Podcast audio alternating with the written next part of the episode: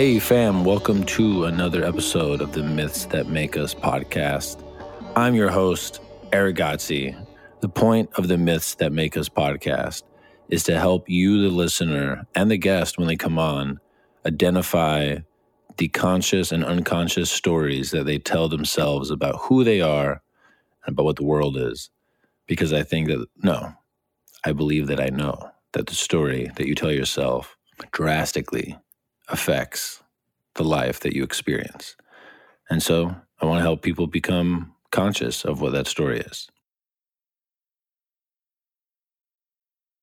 Welcome to another episode of the Myths That Make Us podcast. I just finished recording what feels like one of the most powerful podcasts that I've ever recorded. It's with Michael Brody Waite. He is an recovering drug addict. He's written a book called Great Leaders Live Like Drug Addicts. and it is an incredible conversation that I truly believe every single person who listens to this podcast is going to benefit from. And everyone you know could benefit from it too. I was just getting waves and waves of goosebumps while I listened to his story.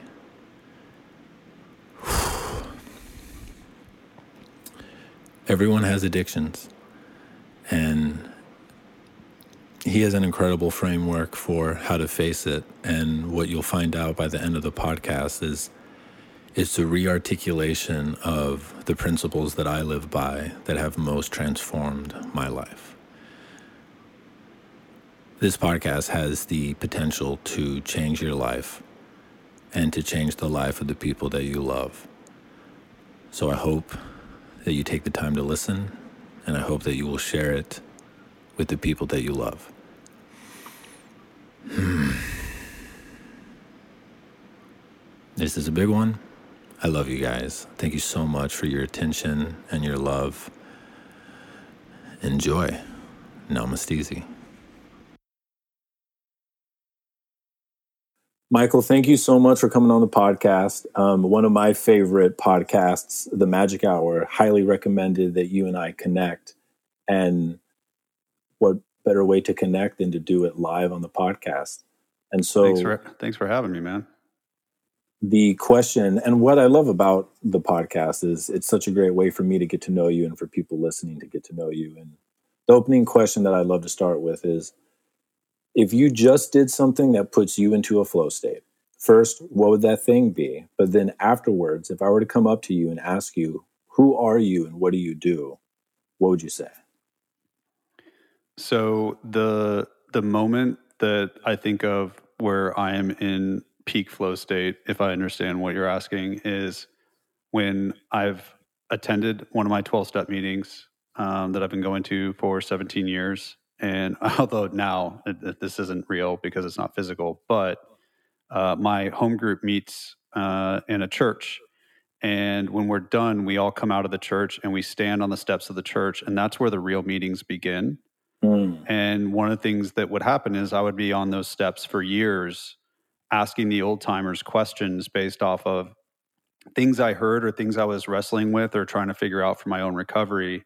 And as I went from a newcomer to someone that had been around to now, you know, dangerous ground being an old timer, um, I'm the one that gets asked questions. And to be able to just be spiritually tuned to my recovery through an hour of being in a 12 step meeting, and then to be on the steps of the church that I've been on for 17 years, and to have someone come up to me and say, Hey, man, um, I'm, a new, I'm newly in recovery and I really want to stay clean, but I'm also an entrepreneur and I want to start a business. And someone told me that you've done both. And to be able to share my experience, strength, and hope just from a place of like love and and service, that is my favorite moment. Um, in fact, we were talking before the podcast about my website, and one of the things that my marketing team that built the website said is like, how do we reproduce what happens on the steps of the church wow. uh, after your meeting? And so that's that's my that's my flow state. What was the other question? And then I asked you, like, imagine I was one of those young bucks and I was asking you, who are you and what do you do? What would you say? Well, if you were one of those as you say, young bucks. I like that. Um, if you're one of those young bucks, I would say I'm just another addict like you. I just I've just been coming around longer um, to the rooms of recovery. But if they ask me, okay, that's great, but like you know, like what do you actually go do? Um, I, I would tell them that I'm a guy that's obsessed with taking my recovery and everything that the millions of addicts have been using for the last 80 years as a system in order to overcome drug, alcohol, and process and behavior addiction. And I'm obsessed with taking those principles and weaponizing them and applying them in the most unique of, of arenas, the professional world, specifically business, management, leadership. And I'm all about showing how the principles that addicts use to recover are the principles that allow anyone to become a truly great leader. And that's my entire life. And so I'm an author, I'm a speaker. I hate that we were talking about this earlier. I hate the term coach, but like I guess I coach people. yeah. Um, but that that's and, and and my goal is to create a world that is as safe to work in as those meetings are to live in. Wow. I love that. And so many things come up. The first thing is um, it seems to be one of the things that our culture is most desperately lacking is a true sense of felt community in person. And I've always really resonated with the communal aspect of the 12 step program, and that there's something in me that feels like the real magic like the framework is beautiful, but the real magic feels like it's that most people for the first time in their life start to taste what it could be like to have a tribe and a community. And the other thing that comes up that is just something that's been heavy on my mind is that it seems to be that the way our culture is created it is in businesses' best interests if they are acting unconsciously and just to maximize profit to create addicts. And that mm-hmm. our food is created in a way where it tastes so good that it dwarfs what it feels like to eat real food. And so they th- those businesses do better if they make you an addict. Same with social media, same with porn, same with most of these commercials like the sodas and like we haven't been given very many tools to contend with the fact that there are huge organisms called companies that many of them are operating unconsciously that seek to make you addicts. And then getting into Gabor Mate's perspective on addiction, like everyone has addictions. And it mm-hmm. seems that there's only a few addictions that we've allowed people to even claim to try to heal and that the 12 step program and the community is something that all of us could benefit from if we were willing to admit that our social media use or our masturbation or our workaholism or the broken relationships that we're addicted to are addictions. And I love that you're so loud in this space. Thank you. Oh, thanks. Yeah. And I agree with uh, everything you just said. I remember uh, you know, there's a movie that is like almost 10 years old that's really hot right now called Contagion. And um, I remember uh, someone asking Laurence Fishburne in the movie, um, you know, what if, uh, you know, one of the countries chooses to weaponize this virus? And he said, we don't, they don't need to. The birds are doing that for us already. And when I think about all of the different um, organisms, as you said, that uh, play in the space of feeding on, encouraging, serving addiction. There's a part of me that, like, I totally agree with everything you're saying, but but for me, I kind of I kind of go back even to just the basics of.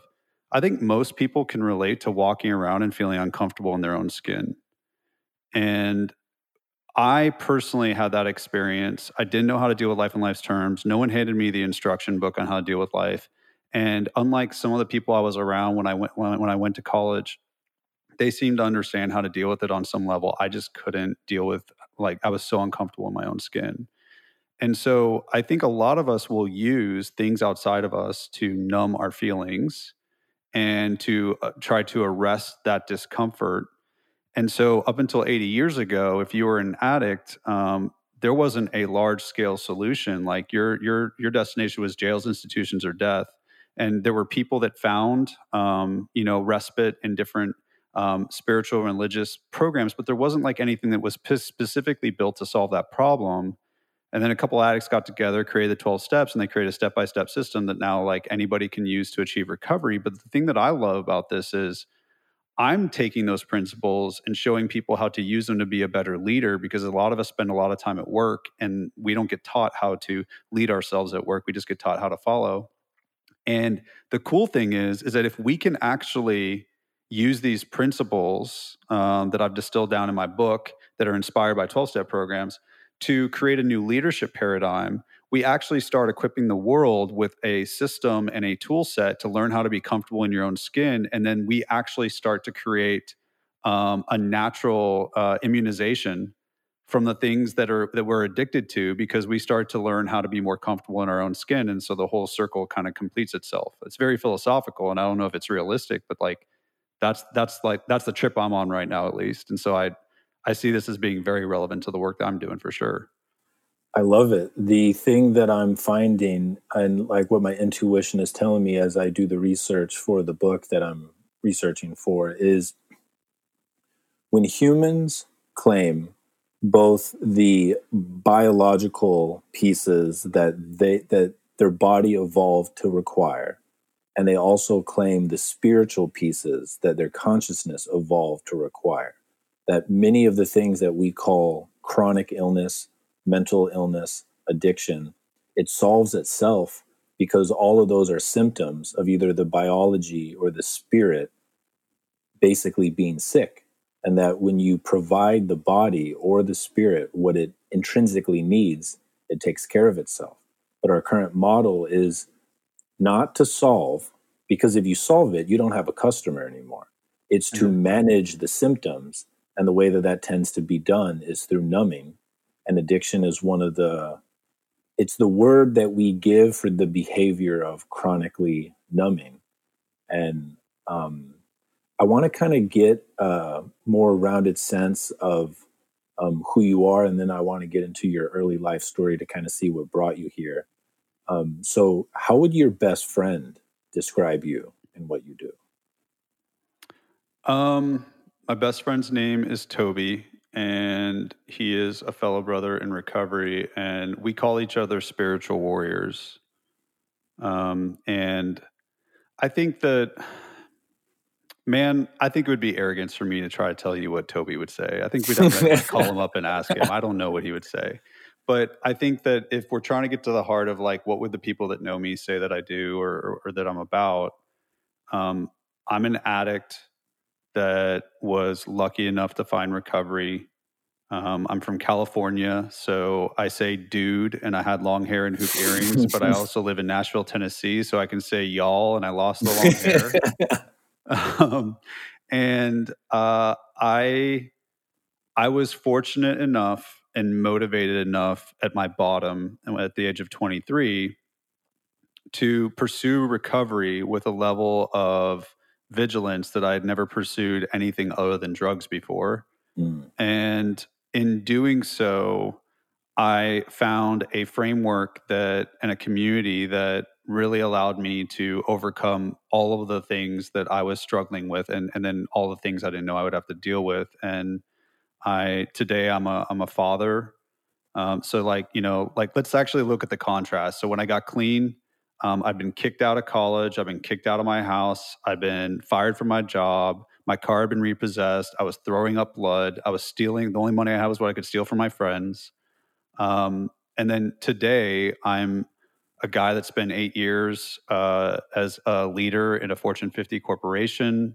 Um, I founded my own company that became an Inc. 500 company. So I'm an entrepreneur and a co founder. I'm a three time CEO. Uh, I gave a TED talk that has over a million views. I'm an author. Um, and all those things are, you know, I'm very lucky to have those accomplishments and I'm proud of them, but I honestly don't really give a crap about them. And I think that anybody that brags sucks they are testimony to the fact that the principles that I learned in recovery can transform anyone. If they can do that to this drug addict, they can do it for anyone. And the most important thing is that when I married my wife, I didn't expect her to make me happy. Mm. I was mm. able to be happy in her company, when I bought my house, I had enough experience trying to use materialism to fill the void since drugs were no longer allowed for me. I knew it wouldn't make me happy, and yet I'm able to enjoy having shelter, especially at a time like this. And when my daughter was born 18 months ago, I had the courage and the ability to, like, everybody warned me that I wouldn't sleep. No one warned me that I would resent her and that I would feel disconnected to her and to my wife and feel like a resentful, reluctant tourist in my own home. And I was able to go to one of my 12 step meetings. And even though I know I can share anything in there, I was scared to share that. And then when I shared it, I had all these guys come up to me and relate their experience and offer encouragement and say they'd been there and they could relate. And so I'm wow. learning how to be a father, and when we have a, my son is going to be born next month. So we're like, we're we're doing all the things, but for me, I understand how to deal with life and life's terms today, and I understand how to be truly an authentic leader. And I've learned how to do that through the lens of recovery, and I'm really passionate about giving back through that lens. Um, but another thing that my friends would tell you is that I'm almost impossible to get on the phone because I freaking hate the telephone. Um, so I have, and that's just like one of many character defects that I have. So like I can rattle off these accomplishments or whatever, but uh, you know, I, I can tell you about the time that I got really bent out of shape that I was worried there was carbon in my water because my wife did a Brita filter without washing it. Um, I can tell you about the time that I was obsessed uh, responding to a comment on LinkedIn when I was taking care of my daughter and missing out on an opportunity to be with her. I'm still a human being looking to achieve this thing called recovery in any realm that is possible to do it. I'm trying to do it as authentically as possible. I don't think the, Toby would have said all that. Man, there's so much in there that I absolutely love. Um, what I hear is the overarching pattern is you have made a spiritual commitment to being radically authentic in a way that most humans don't even dare to be with themselves. And the one that really resonated was admitting as a human that you have resentment at times for your child because of the demands that it puts. And that is something that we all know. And it's so yep. taboo to even begin to articulate that I can feel in me, having heard you say it, that there's a depth of admiration and love and like I want to help you do something. Just hearing you say a truth that I know all parents feel and 99.99% of them will never admit it and then if they feel it they start to like shame or damage or judge themselves mm-hmm. because they think that it's not human and how how could I possibly feel that and I think that that is for me my overarching guiding intent is um, if I speak my truth, whatever happens as a result of that is the best possible thing, period. And I've only been enacting that in the world for the last like three years, but the the the results of having done that have transformed my life more radically in the direction of beauty and meaning and and that's what i'm hearing as the major pattern that you're sharing in the way that you share is that you too have that spiritual commitment. Thank you for seeing that and honoring that. Um, it's amazing how when you get to interact with a human being such as yourself that's this thoughtful and this present it's just a great example of how much we take for granted that happens in the moment. Like um, like our friend mercedes you know she uh, i gave her a compliment and she stopped and she said, I receive your compliment. And I was like, oh, dude, I need more of that. Because when I get a compliment, I just say, I try to tell the person that I suck and I'm sorry that they're mistaken. Yeah. and, and and I was like, oh wow, okay, let's just like let's let's let's honor that.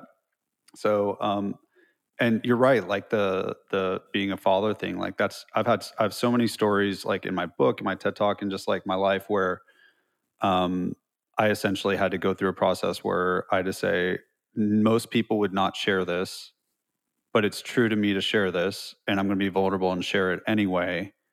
And i did lose some battles Uh, but I think the war is definitely there there to be won, and the child thing. I mean, I, I appreciate that you said that because, like, I live in the South, man. People in the South, they're wonderful people, but they definitely want to like have rose colored glasses sometimes. Yeah. And so when I was walking around, they're like, "Don't you just love it?" And I was like, "No." And I can't even explain to you how uncomfortable it made them. like, I was uncomfortable, but I like I broke the rules. Like it was not. It's just like when you say, "Hey, how are you doing?" and you're like ready to say the next thing, and someone goes, "Actually, terribly," and yeah. I'm doing terribly, and you're like, "Well, wait a second. This was supposed to be a volley. I ask you how you're doing. You say you're exactly. doing fine. I've checked the box. Now let's have the real conversation. And now you're getting real about how you. Why? How dare you get real? How actually? Yep. How dare you actually answer that question? Yeah. And we just have all these like little things that we go through where we're pretending to be the idealistic version of ourselves. It's convenient for us and for everybody else. And then there's those of us that are walking around saying, How do I rip these fucking masks off, show my true self so that I can actually be understood and actually take control of my growth and actually be a better service to others? And I think that there's a big difference between the group of people that um, want to be asleep and the ones that are either curious or, or willing to be awake. Yeah, and I think for most people, they've never even been given a living example of what it looks like to be awake, and they don't even know that it's an option until it's presented to them. And one of the most interesting, like psychological phenomena that I see is people claim not to know a thing, but then if you articulate a thing, they have a response in their body behind the reaction, behind the emotion, where it's this like mm-hmm ding, and you can see it in their eyes that a part of them is like, oh my God, that's a, a kernel of truth in this fucking web of deception that me and everyone I've ever met have agreed to engage in. And what's really interesting is the research that I've been doing on loneliness is that one in four people report not having a single close friend but loneliness is not correlated with isolation. And I think most people think that it is. Most people have plenty of people around them, but they report not having a single close friend. And it has to do with they don't feel like they're truly seen. And what the research is showing mm. is that what creates that feeling of being seen is vulnerability. It's admitting the things behind the mask. And the research on loneliness is wild because to report being lonely uh, increases your chance of early death more than smoking 15 cigarettes a day or being an alcoholic or being obese or living in a place with dramatic air pollution. Wow. But if you, yeah. But if you have a single friend that you feel seen by, that you feel is a close friend, that you can practice vulnerability with, that early mortality rate evaporates. And it just takes a single close connection. And it comes from intimacy. So the first of your three primary rules um, is a huge solver in people's feeling that they're uncomfortable in their own body. Because on one level, loneliness makes you sick. Man, isn't that so? That's so true. That's that's uh, man, I want to see that research because that really backs up a lot of stuff that we're doing. But the um, I can send you it after, yeah. That's the thing is like so you're you're talking about like the first principle um, that I, that I teach and it's practice rigorous authenticity and and the thing is is that a lot of people especially with authenticity being a buzzword a lot of people will like point to the moment that they were authentic like when they kept it real in front of grandma um, it's really hard to be rigorously authentic. And that means that no matter what the stakes are, whether they're low, they're high, it's being true to yourself no matter what. And that was something that was really, really the antithesis of how I was living when I was in active addiction. And it's something that, you know, and what I argue in my book is that the similarity between leaders and addicts is this addicts hide their true self behind a mask in attempt to pursue the next high. Leaders hide themselves, their true selves behind a mask in order to pursue success. Mm. They have the same addiction um, in terms of the process. They're both addicted to a mask. And so the problem is, is that when we get clean, when the addict gets clean, they have a recognized addiction with recognized solutions and it is valued that they go and they work through them. And so when you go into a 12 step meeting, you declare I'm an addict, you get a sponsor and you work the steps, especially the fourth one for my 12 steppers out there, you get seen for who you are completely. And then you get honored for who you are and who you can become. But for all those leaders out there in the corner office or the entrepreneurs that are pretending that they're happy when they're really like secretly suffering, or the CEOs that can never admit that they have a mistake, all those people walking around out there, there isn't, we haven't even acknowledged the problem. Like we want leaders yeah. to be authentic, but we haven't acknowledged the problem because when you tell someone to stop using their drug of choice, they never stop. The only time an addict ever stops is when you tell them what to start instead. And up until now, all we have is inspiration for how mm. a leader can overcome their mask addiction. We don't have implementation the same way a drug addict has in 12 step re- uh, programs or 28 day rehabs or whatever it is. And so we need to be able to equip, and that's like, obviously, I'm like going off on this, but like, it's really oh. hard. And if we can get the leaders to achieve what I call mask recovery, then we can start to create our organizations and our workplaces as the arenas in which we train people to be their true selves in the world. And if we do that, we completely change the world. I completely agree. And the thing in there that is a gem of human nature is you do not replace a habit by saying that you're no longer doing it. That doesn't right. work. You replace a habit by literally choosing a new habit instead that gets you what you thought you were seeking with the previous behavior. And I just want to re articulate that like what I understand about psychology, that is exactly how it works. And it's beautiful that you have that. I'm curious about the beginning parts of your life, and I have some questions that I want to ask to kind of give people a sense of where you began, why the mask was put on, and then we can get into the transformation, which is what people love. But in order to make that, you have to know what it was before. Um, one of my favorite questions is what do you recall as your first memory? Oh, my first memory. I was just talking about this with someone the other day. I, I, I don't really have a great memory before I was 10. I do remember um, I, always, I guess I was destined to be an entrepreneur because I, I, I would love for my first memory to be tragic. I think that would make like the transformation better, but I'm not going to be inauthentic. Right. Um, so I remember when I was like five or six, my parents um, had gotten me a bunch of like school supplies as I was preparing to enter kindergarten, and I remember like organizing them and recognizing, you know, in my whatever language was in my head at the time that I had these like valuable assets. And so I was like, okay, well, I'm going to try to rent these supplies to my sister who is 17 months younger than me. And then the problem is is that she decided to cut out the middleman and ask my parents for school supplies and then I lost my entire marketplace because I no longer rent these supplies to her. And for some reason that's like one of my early memories. I think maybe just because I talk about being an entrepreneur as much. But um, I also remember that when I was 10 years old, um, we moved from Northern California uh, to Southern California. And I remember what a shock to my system that move was because I was living in a part of Northern California called Los Altos Hills before it was Silicon Valley. And there was just like gravel roads and like cow pastures. And everybody was just like down to earth and nice and all this kind of stuff. And then I moved to Los Angeles. And the first question on my first day at school is What does my dad do and what does he drive? And am I invited to so and so's birthday party? And oh, you're not. It's because I'm more popular than you. And me going, what the fuck just happened? Like, where am I? Yeah. And it was just this huge message of basically, your outsides are all that matter and you're not enough. And it was like a complete, I, I was a protected child, you know, when I was younger. And I had two parents. I was very fortunate, middle upper class, like I, great life. But I was really insulated from life on life's terms. And when we moved to Los Angeles, that began a, a really, really painful part of my life where I had to learn that, that, that there were that people were judging other people and how you look matters. And of course, the cesspool of Los Angeles is just a great place for to learn that lesson.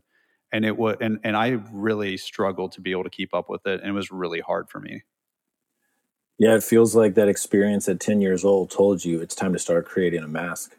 Yeah. I mean, I, I I remember saying something like I remember talking to my parents about this a while back, and they're like, "You were actually pretty popular in your school in Northern California." But the thing is I didn't know that. I was just mm. being myself. Right. And then I go to Los Angeles, where popularity is based off of material things or status symbols, and suddenly I'm just like not able to compete, and I'm shorter, and and uh, you know I'm I'm young for my grade, and just like all the things uh, worked together and you know, and I, I, don't know if I've ever shared this story on a podcast, but I'm going to share it here um, just because I feel called to. So in eighth grade, um, I was in the locker room dressing for PE, and some guy like spit like just like across the room, not at me or whatever, but it landed on my hand and it was a really disgusting spit.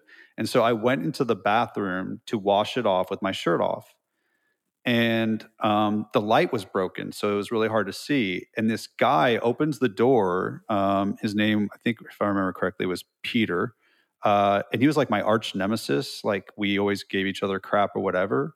And he saw that I didn't have a shirt on, and and he went out and he told everybody that I was jacking off in the ba- in the bathroom. And there was another guy in that bathroom with me, and he was like, "What is he talking about?" I'm like, "I don't even." I pretended I knew what he meant. I didn't know what jacking off meant. I had yeah. yet to masturbate. I didn't know what jacking off meant. Um, and so he told everybody else that I was jacking off in this bathroom. And then I get up to my next class, and some other guy goes, So, jacking off in the bathroom, right? And I'm like, and I just kind of smile because I'm pretending that I know what he means. Right. And I am falsely like, you know, saying yes to this thing that like isn't even a crime or whatever. And for all of eighth grade, I became known as Jack Off Brody Waite and I had to learn. And then, and then, that gave me an intense sense of guilt when I started to masturbate because yeah. because the one thing I had was I didn't even know how to do that, and they're saying that I did it. And then of course my parents were socially clueless, and my when they found out that it was completely wrecking my world. They decided the way that they would solve it is they would come to the school and have that kid brought into the principal's office with them and me and somehow that's going to make it better. Oh, wow.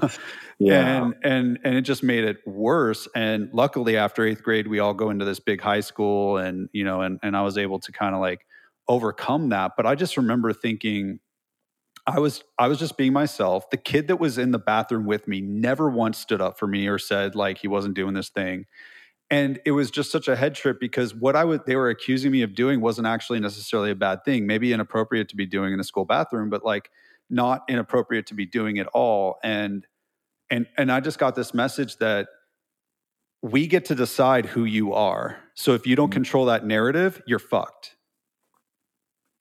And that wow. and that like for me that was like a huge huge culmination of like the three years of me, me moving to los angeles. And that was just like the worst year um, as a kid. And i'm very grateful by the way that as i characterize my worst year that I had three meals a day and shelter yeah. and two parents and all that kind of stuff. At the same time, pain is relative. And as a kid, that was a really painful thing to go through. 100%. And something, there's a lot that comes up there, and I appreciate you sharing. One thing that comes up is everyone has a personal 10 on the scale of trauma.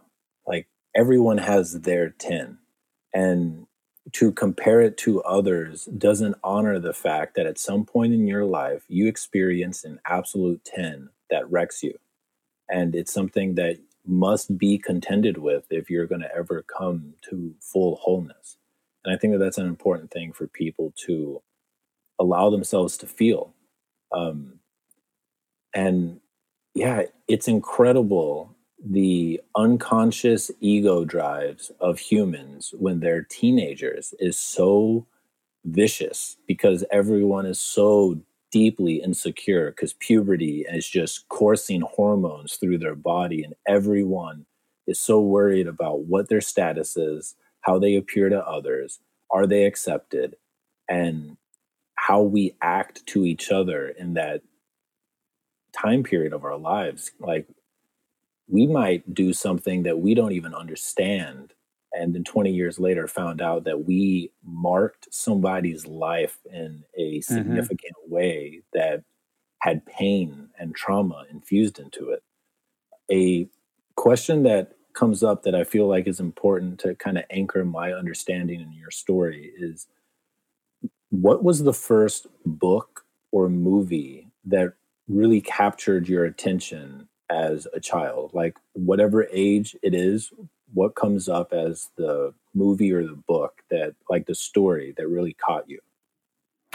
The book that just came to mind was um, two books called the Adrian Mole Diaries, and I don't even know if they're popular. Do you do you know that book? I don't.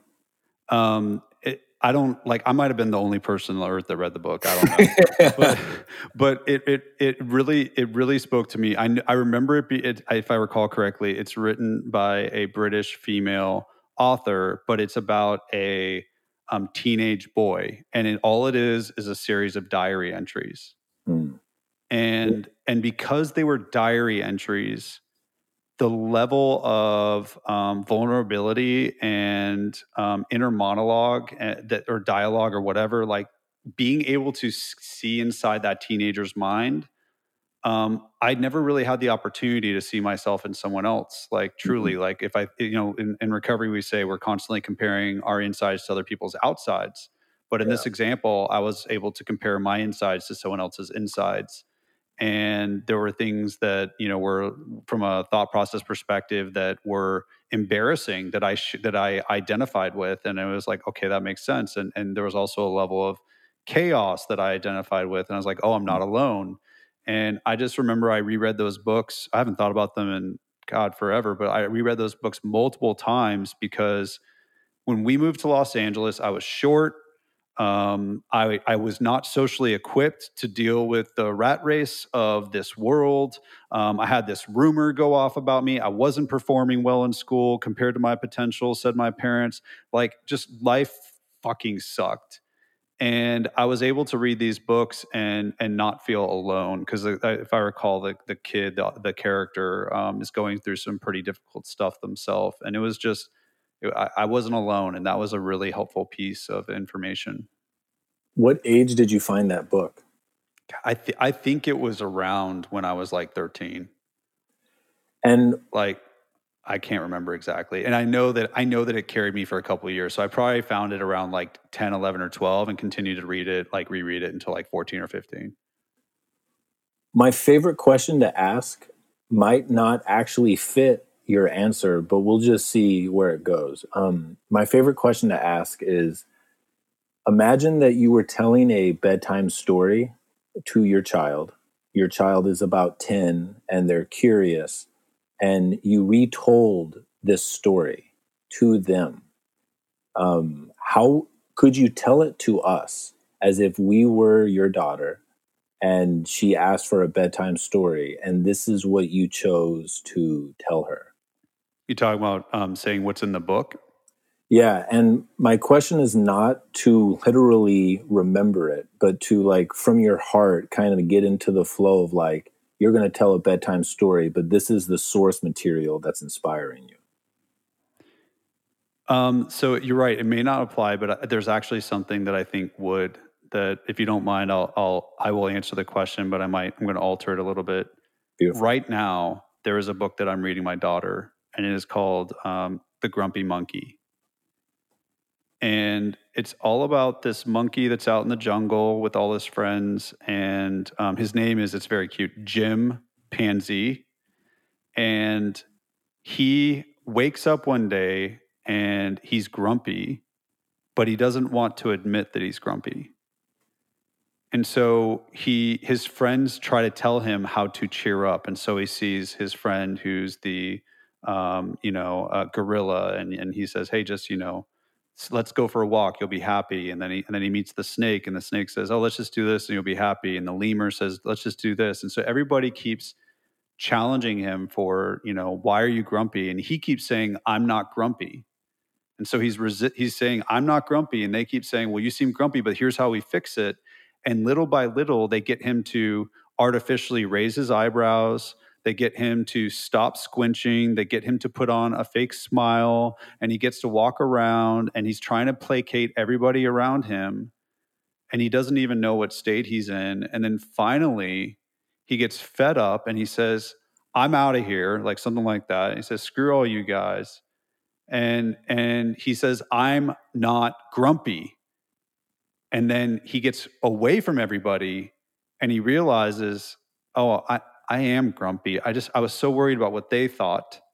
I didn't even know what was going on for me. And for somehow for me, it wasn't okay to be me. And the way the book ends is his friend uh, Norman, if I remember correctly, who's a gorilla, um, was really happy, but he uh, he had a quote unquote dance with a porcupine, and so he's got quivers all over.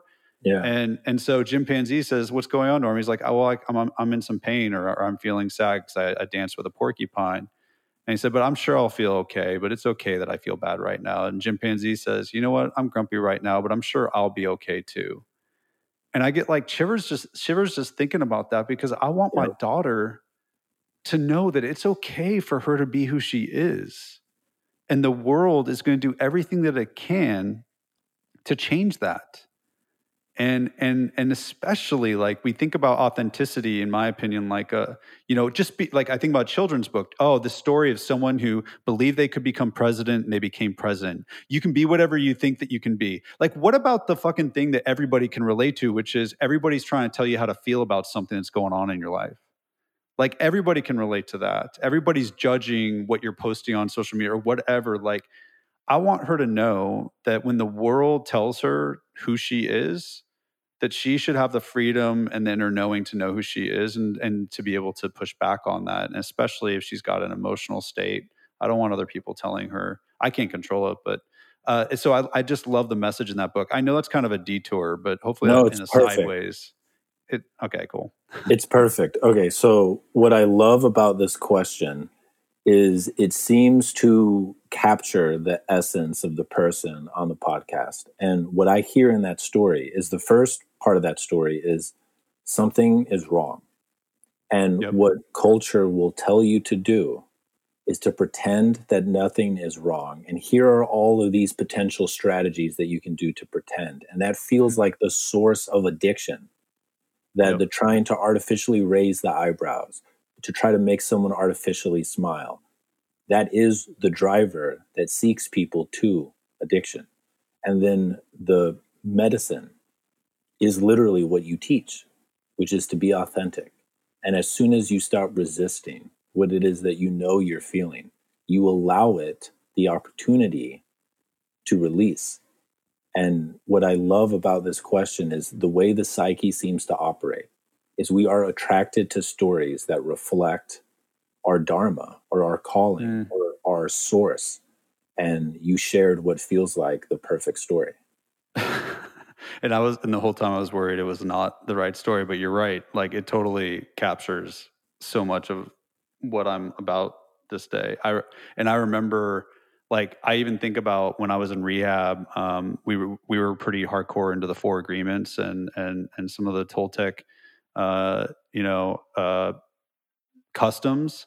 And I remember we were doing one, and I remember this guy said, and I know you probably know this, uh, and I might be butchering it, but he said, "Pain is inevitable, suffering is optional, and suffering is the degree to which you resist reality." yeah. And I just remember going, "Oh my God, that was my whole life." Yeah like, and it was so helpful to know that pain is inevitable because I actually had been under the delusion that it was optional. That's what our culture um, teaches. I know, but like I, I couldn't even put words to it. And so yeah. like there's, and then, and then I remember like coming out of like this thing and my therapist, his name was Hunter and he was like the nicest, like most gentle human in the world. And, and he's like, so Michael, what did you think? I was like, well, you know, one of the things I became aware of as I was thinking about is just how much I worry that people are judging me. And he like looks at me and he smiles and he leans in and he says, I'm judging you. I was like, that is not fucking helpful, dude. Like that, you you're like Mr. Fr-. He's like, but but I'm everybody's judging everyone all the time. Yeah.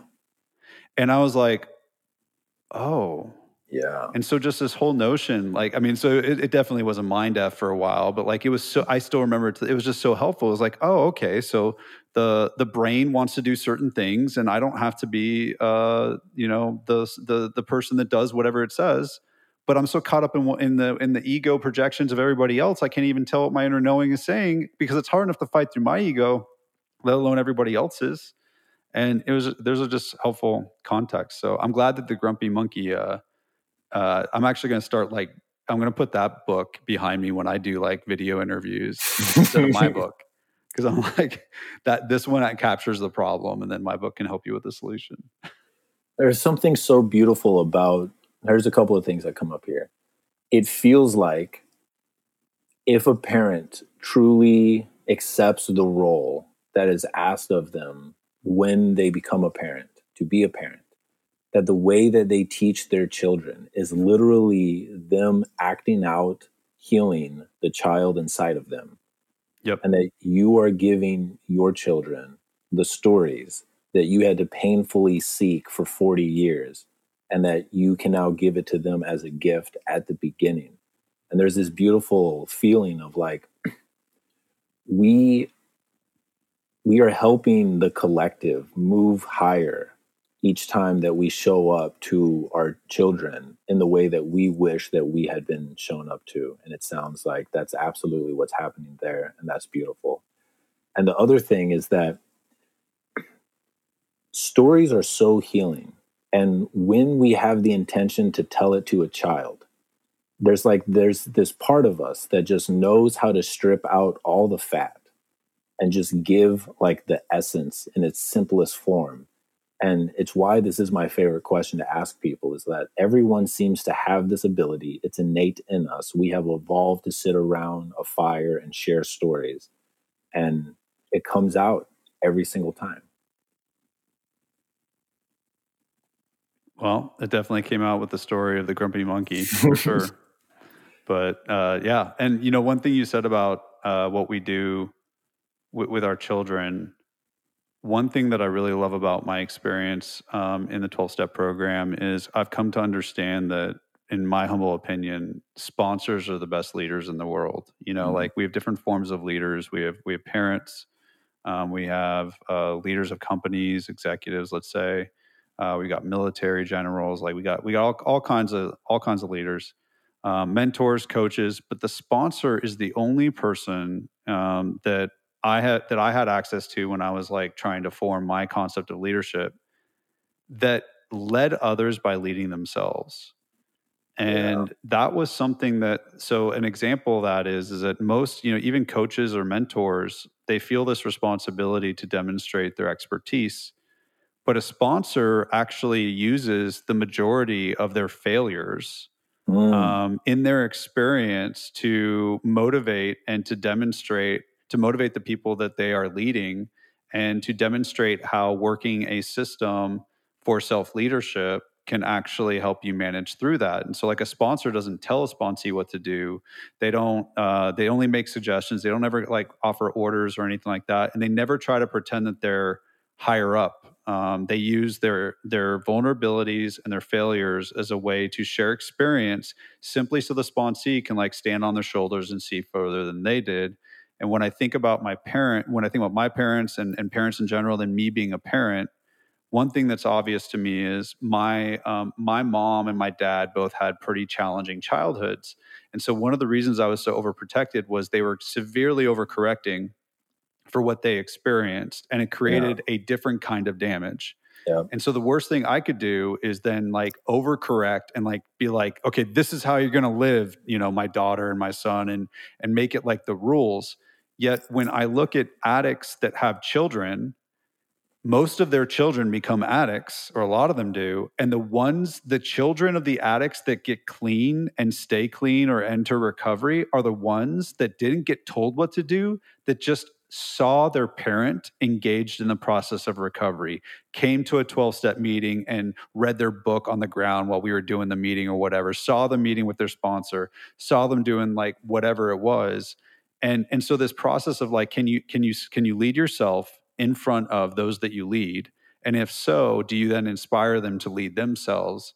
And hopefully i'm able to do that for my daughter and take that approach rather than like trying to ram everything that i've learned down her throat which i think is definitely a temptation because i have control issues. Like i would want left to my own devices i would totally do that. I just know that it's not going to work. The beautiful thing that i hear there is that if people knew if they really felt it in their body that the best leaders are the ones who sh- lead by sharing their failures and their mistakes as example, it would give everyone this sense of knowing that as they're going through what feels like a failure or a relapse or a mistake, that they are literally creating medicine that if they told mm. to people in the future would actually help heal people. And that if people knew that in the moment of their darkest personal experiences, that, oh, yeah, I'm weeping. I feel hopeless. But there's a part of me that knows that if I get through this, I now have a story as medicine that I will be able to share with people in the future where they won't have to go through this. And if people had that meaning when they were in the dark night of the soul, um, you know, Nietzsche has the quote, a man who has a why can bear any how. Like that's mm-hmm. what serves me when I go through dark experiences is that I know if I keep my eyes open and I'm willing to share this story, this has meaning too. That's awesome. Uh, I'm going to tell my sponsees they're creating medicine. I like. I really like that. Amen. Um, so, what was the like? Can you kind of tell us the story of you get into high school and bring us to the moment of just utter de- just destruction? So when I was in college, like as I said before, you know, I, I just I felt like I didn't have um, the instructions to deal with life. I distinctly remember a night where I was hanging out with a bunch of my friends, and my friend Erica said something, and it was it, it was nothing. It didn't matter. I don't even remember if it was. I don't think it was mean. I just remember I had this huge emotional reaction. I felt tremendously wronged um, and rejected, and I stormed out. And I went back to the dorm, and there was a fridge full of beer, and it was the first time that I drank alone. You know, um, total disclaimer, by the way, my my father is um, an alcoholic, and when I was uh, six months old, he came home from the bar, and he picked me up and he dropped me, and he said to himself, "I can be an alcoholic or I can be a father, but I can't be both." And that was the day he stopped drinking. But he never sought recovery. He's one of those rare people that was able to be a, essentially a dry drunk and white knuckle it and so my parents sat me down and said, no matter what you do, don't ever drink. And if so, if you suspect that your kid is an addict, don't tell them not to do it because right. they will go do it. Yep. And so I'm sitting there with that beer and and and I watched this lifetime movie about this alcoholic and it was supposed to be like a story of caution, like hey, you don't ever want to be this. But when I watched that movie, I was like, everything about life on life's terms baffles me. But apparently, I was built to be an alcoholic and it feels more palatable. And I can do that. I can do that really well. So I'm going to do that. And so for the next two years, um, between my freshman year and my junior year, I amassed less than a freshman year's worth of credits. Um, and I ended up, you know, getting kicked out, uh, getting straight Fs uh, because I showed up to tests high, and I actually thought that if I filled C straight down the scantron, somehow I would magically pass. and that does not actually work, and and I knew that, and I did it anyway. And so then, uh, you know, I started. Uh, I got a, a, job at a retail store selling CDs at a place called the Wherehouse out in Sacramento, California. While all my friends graduated, I was living with them, and I would just go to to that job, um, steal from that job drive drunk and high to that job, at that job, home from that job. Um, and then I tried what what us addicts call a geographical cure, and I tried to move back down to LA where I was, you know, where my parents were, and it culminated in me just getting way more significant levels of alcohol and drugs being put into my system, taking more and more risks to get them to pay for them, go, you know, getting a tremendous amount of financial debt and and and physical challenges. My doctor told me the only thing higher than me was my liver enzymes, and and wow. so uh, it culminates in this moment where I'm living on my buddy's couch in Venice Beach, California, and I was going to stay for like a weekend, and it's three months later, and he loves me enough that he's not going to kick me out, but I am wearing out my welcome because every time he goes to work, I steal his money, I steal his food, I steal his liquor, I steal his drugs, and then I invite strangers over to his house to wreck his house, and it's not working. And every once in a while, my dad offers to take me to breakfast. Um, and I know that the reason that he's doing it is just because he wants to see that his son is still alive Um, and every time I would go, he would offer to send me to rehab. And finally, one day I come back and I tell Aaron, whose house I was uh, staying at, I say, Aaron, you know, my dad keeps offering to send me to rehab. And and Aaron was like totally stoked about me going to rehab. And it wasn't about me going to rehab. He just wanted me out of his fucking house.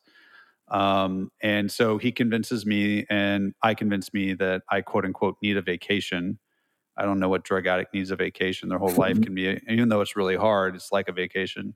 And uh, and so um, I check into rehab. I wake up at the Betty Ford Center in Rancho Mirage, California, September first, two thousand two. Um, I did it because I ran out of options. Um, I was throwing up blood, as I mentioned before. I didn't have any money. I was in a tremendous amount of debt. Um, the like I I couldn't even afford a belt. Like the I had a rope that I used uh, to keep my pants up, and I only went only one, you know, change of clothes. And so I what age were you at when you checked huh? in? What age? Okay. I was 23 years old and and I just showed up because I ran out of options. It was that or actually live on the street. And I didn't want to live on the street. So I thought I'd find 28 days worth of time to figure out what I was going to do next. But um, something really magical and crazy happens when you hear your story come out of someone else's mouth. Wow, yeah. And being surrounded by a bunch of addicts in recovery or, or in rehab, my story kept getting reflected back to me over and over and over again for the first time I could see myself clearly. I was a man who, or a boy, or whatever, that had given up on life. And I was just trying to kill myself the slow way. And being able to see myself and everybody's story and then being offered an actual step by step solution instead of just don't get high, that changed everything for me. What happened next? What happened next? So I get out of rehab. Um, and uh, I go to another rehab um, because my, the therapist at my at Betty Ford said, "Mike, you never want to hear this. By the way, you're sicker than the other addicts. You never want to hear that. you're, you're like you're in this facility with like 28 people that are the sickest of the sick, and they're like, you actually you're the one that needs the most work, but they're like you over intellectualize things too much." Hmm. And so they gave me two brochures of two places to do more work. Um, one was in Monterey, California, which is my favorite place. I was like, dope, I'm going there. That's where I was um, born. And the other, that's where you're born. Okay, cool. Yeah. All right, so brothers. Um, and so he, so Carmel is specifically my favorite place, and um, and the other brochure was for a treatment center out in Nunnelly, Tennessee, and on the brochure were cowboys and horses, and I was like, fuck that. I'm never going yeah. leaving California. I was like voted least likely to leave California. and um, and someone said, Your best thinking got you here. Wow. And that was the first time um, I have a higher power. Don't ask me to describe what it is. I don't know, but I believe in it 100%. Um, and that was the first time I chose my higher power's will over mine. And I chose a place out in Nunnelly, Tennessee. Wow. And which was about an hour and 15 minutes outside of Nashville. And I I did I did more treatment there, and then I went to a halfway house, and then I, I in the halfway house I started to make my way in Nashville, and been here ever since. Can you zoom in on that moment that you chose for the first time to go against your ego and to follow your higher power? What, like, why? What happened? So, Oh man. So um, one of the the hardest things as an addict is knowing what you're going to do and how bad it is and wanting so badly to not do it and doing it anyway. Yeah. And I remember like th- there's this one moment that symbolizes a thousand where I was like I had had a really bad night the night before. I don't even remember the details but like I was really messed up and I was like, I am not getting drunk or high tonight. I'm not. I didn't have anything with me. And I just kept picturing it was like I could tell the future. I kept seeing myself by 5 p.m.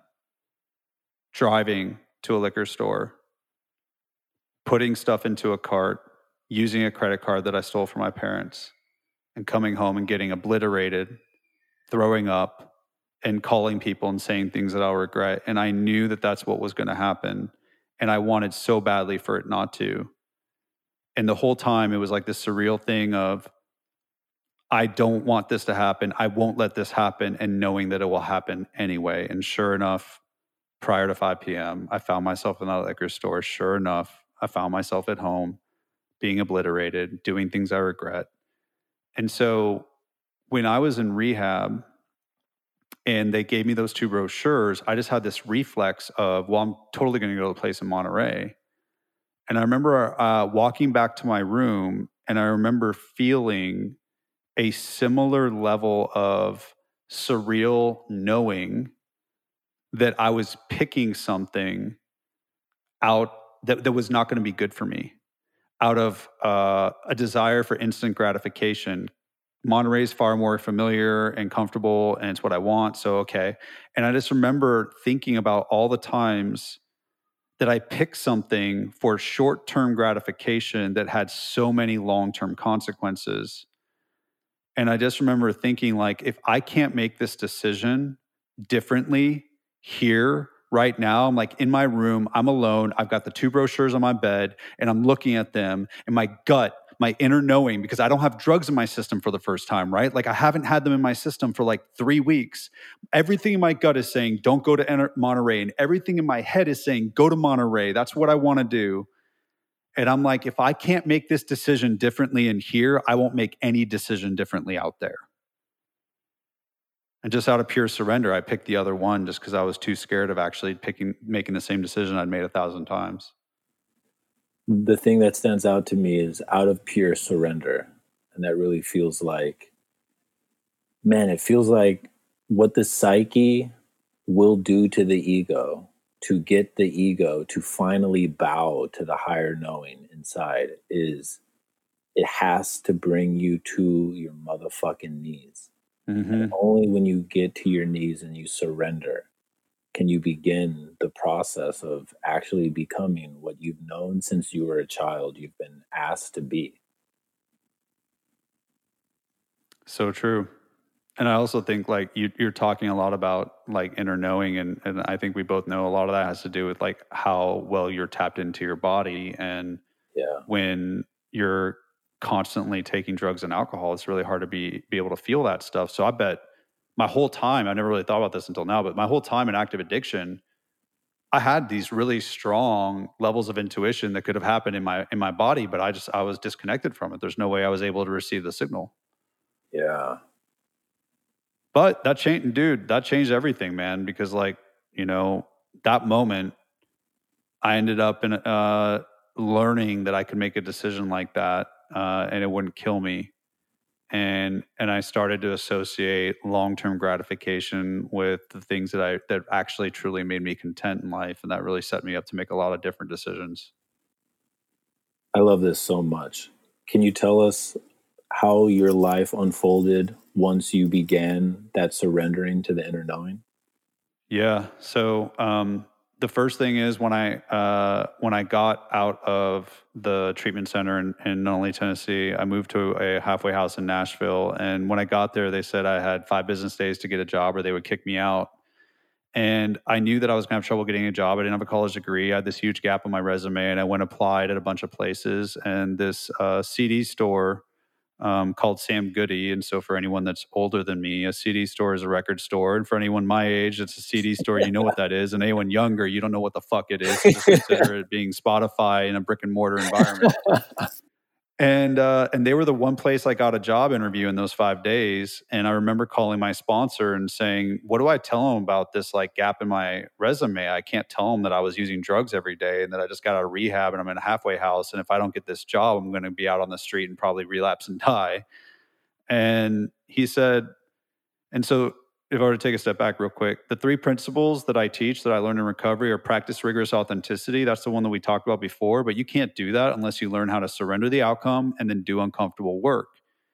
And those are the three principles. And so he said, he said, practice rigorous authenticity, surrender the outcome, and do uncomfortable work anyway. And I was like, okay. And I go into that job interview. And when he asked me about my work history, I tell him the truth. And I get the job and I'm like, holy shit. I showed my true self. Like most people who aren't addicts can re- can still relate to not wanting to share the worst thing about them in a job interview, especially if that job interview is the difference between them having shelter or not. And I did it probably out of more fear that I would die using than than knowing that it would be positive. And I survived it. And so then that gave me this curiosity of like, I wonder where else I can challenge the notion that being my true self in a professional environment is is something that's like I can't do. And so like a year after that moment, I got a job at, at this Fortune 50 company at the time, Dell, and um, I stuck out there like a sore thumb. I worked there for eight years, and a lot of people did not like me. And it's because um, in my book I talk about the four masks that everybody wears in leadership. That and and they are the masks of saying yes when you could say no, hiding weaknesses, avoiding difficult conversations, and holding back your unique perspective. And corporate environments drive all of those and yet I was saying no to customers, to coworkers. I was aggressively sharing my weaknesses. I was willing to have a difficult conversation because, dude, I was about to die. So, like, this isn't that scary. And when it came to my unique perspective, I didn't care if the customer was in the room or the boss's boss was in the room. I was scared, but I walked through that fear anyway. I learned how to surrender the outcome and do uncomfortable work. And that was where I learned that these principles and doing like doing what drug addicts do to recover at work it made me an outsider. It also got me promoted eight times in eight years and made my mentors my employees. And that's where I learned that holy crap, they told me to practice these principles in all my affairs, but most of my fellow recovering people think it stops in corporate America. They think it stops in business. And I'm here to tell you it fucking doesn't. It's just no one's doing it. But if you use these principles and you're able to say no, share your weakness, have difficult conversations, share your unique perspective, no matter what, it's a competitive advantage. And that's what really happened to me. And so i flourished and that set me up for my career as an entrepreneur speaker coach all that kind of stuff and where i am now. What i love so much and i'm getting waves and waves of goosebumps is that i i know the point in my life where um, i accidentally ate way too much of an edible i was 26 i ended up taking like 18 times the recommended dose had the worst experience of my life, the maximum amount of suffering. Um, I don't need to get into the details, but because it felt like I faced the worst possible what ifs of what could be my life that night, I had this instinctual commitment, which I didn't articulate, but now hearing these three principles completely encapsulates what I did. Is I began to do the things that I was afraid to do if I was called by my higher knowing to do it and to speak my truth while doing it. And my life in the last three years has absolutely exploded. And I lived my life intellectualizing, not doing things that I was afraid to do. And the moment that I mm-hmm. began to be authentic, to release what happens from me telling the truth, and then to purposefully do the things that I'm afraid to do if I'm called to do them. That that really feels like the cheat code to how to manifest the life that you want. And I love so deeply that you can articulate it so clearly and that you're shouting it from the mountain because it feels like it is what people need to hear. And I'm deeply grateful Thanks, man. Um, I got a huge smile when you said it gave you goosebumps, and you sharing that. Um, one thing I want to just like call out for anyone that's listening right now is not everybody is going to be built like Erick, um, who's who's able to do that stuff. And so, you know, uh, one of the things that I'm obsessed with is uh, so Erick. I'm sure I, am making an assumption here. You're you know who Brene Brown is, and you like her. Yes. Okay, pretty safe assumption. If you didn't know, that would be the biggest duh ever. So, um, when I was running my startup, I had like 50 employees. We are this multi-million dollar startup. I'm the CEO, and I'm handing all my employees the gifts of imperfection by Brene Brown, and I'm saying this is actually our secret. This is going to be the secret sauce for us. And then they all have trouble executing what's in her book. And, and as much as I love Brene, and she's an idol of mine, um, she's an academic that wrote a book that was largely to me um, explaining research and offering concepts and ideas. But the thing that was missing was in the 12 step program, I don't care what your education or socioeconomics are. I don't care what what language you're in, what country you're in. You can apply this step by step system, and anybody, anybody can achieve recovery. They can stop slamming dope in their veins every day for three years. And all of a sudden, that wasn't my thing, but they can, or for me, drinking and using whatever drugs are around, and they can become a productive member of society. So, my question was how do we take this inspiration and turn it into foolproof into implementation?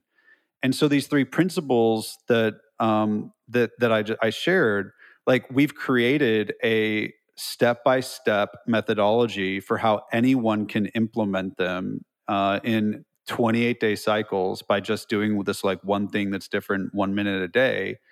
And it's this it's very similar to the 12 steps for anyone that's struggling with mass but it's so it's designed with the empathy of knowing that some people um, aren't as capable of being inspired and driving their own implementation. Some people need like authenticity for dummies and they need the step by step system for how to do it. And because i want i want this to be accessible to all. I want everybody to be able to reproduce this outcome not just be an exceptional human being. And i'm not trying to imply that you haven't used a methodology. I'm sure that you have. But like i'm talking to someone who is highly self-aware done a tremendous amount of self-work knows more shit than most people will ever know in their life. And i bet someone's going man i don't know if i can do that. Like dude when I got into the 12 step program and I heard an old timer with 30 years uh, clean share, I said, I will never get there. I will never get there. And now I'm closer to that than I was my first day using. And it's just because every day I implemented a step by step system that was able to give me what that old timer had. What I love so much about this is um, academics are great at creating maps, but maps are not the forest and the people that have actually walked through the forest they make the best maps. And it sounds like and what i hear very clearly is that you walk through the motherfucking forest for mm-hmm. people who are listening who are completely on board. Uh, where would you point them to begin? Is it your book? Is it a website? Is it where would you point them? So i think the the the thing that every addict needs to understand to have the to be able to create change is they first have to understand that they have a problem. Um, so we have created what we call a mask assessment which in five minutes will tell you which mask is holding you back. Like so are is your problem that you say yes when you could say no? Is it hiding a weakness? Is it avoiding a difficult conversation on a regular basis? Is it holding back your unique perspective? It tells you which mask is holding you back it tells you what your authenticity percentage is, and it gives you a personalized report that tells you um, some of the characteristics of your level of authenticity and ways to increase your authenticity and to be able to essentially what we say is reclaim 500 hours a year simply by being more authentic.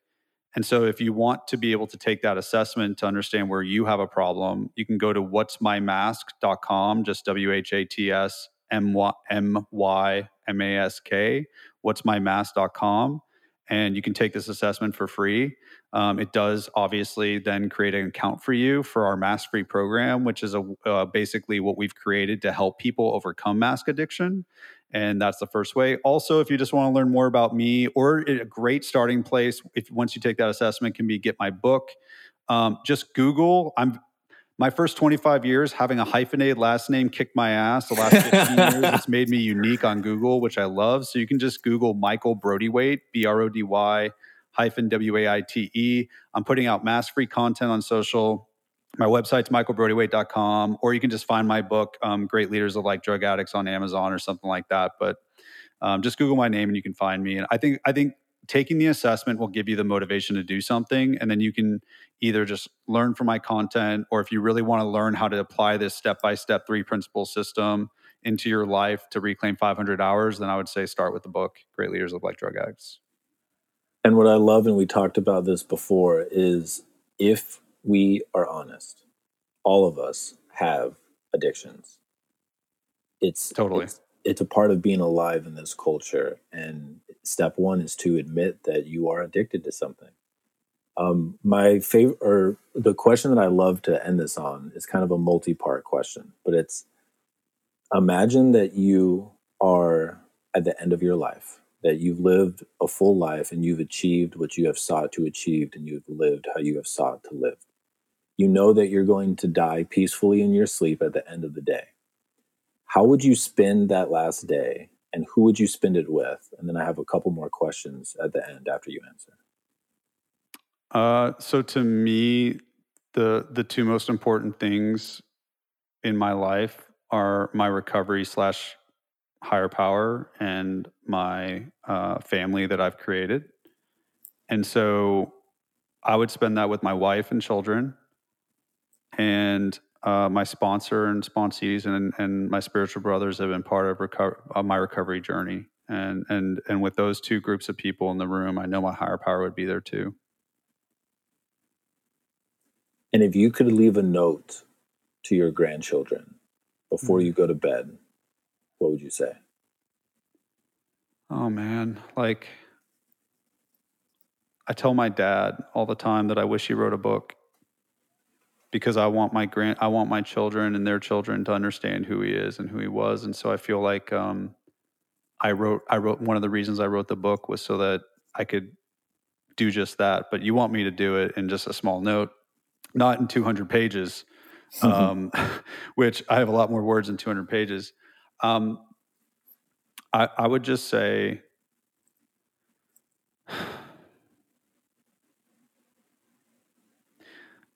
I'm gonna. I, I have the answer that I think is branded and sounds good and aligns with my platform, and then I have the real answer. And I know um, what you're um, going to say, so just say the second one. Acceptance is the is the answer to all your problems today. I love that, brother. Thank you so much for coming on. Thank you for sharing your story. I'm so, I just feel how alive I feel and how important this message is, and that I know it's going to serve a lot of people. And I appreciate how you've shown up to life, man. Dude, I appreciate you, man. You've created a huge, you an awesome platform that's helping people, but like compared to a lot of the podcasts that I've done, you are so thoughtful, empathetic, and coming from a place of service when you're asking the questions and engaging in this conversation and it feels like a lot more than a podcast. Um, it feels like i don't know a, a universal like interaction that I don't, I don't, even have the words honestly. It's just it was it was a great experience and i'm grateful for you and i'm grateful for the platform that you're building and for the heart that's building that platform and for an opportunity to just spend one moment on it. Your compliment is received. Oh, shout out to Mercedes. Jade and Mercedes, thank you for making this happen, brother. Um, I know that we will be interacting more. Thank you. Yep, you too.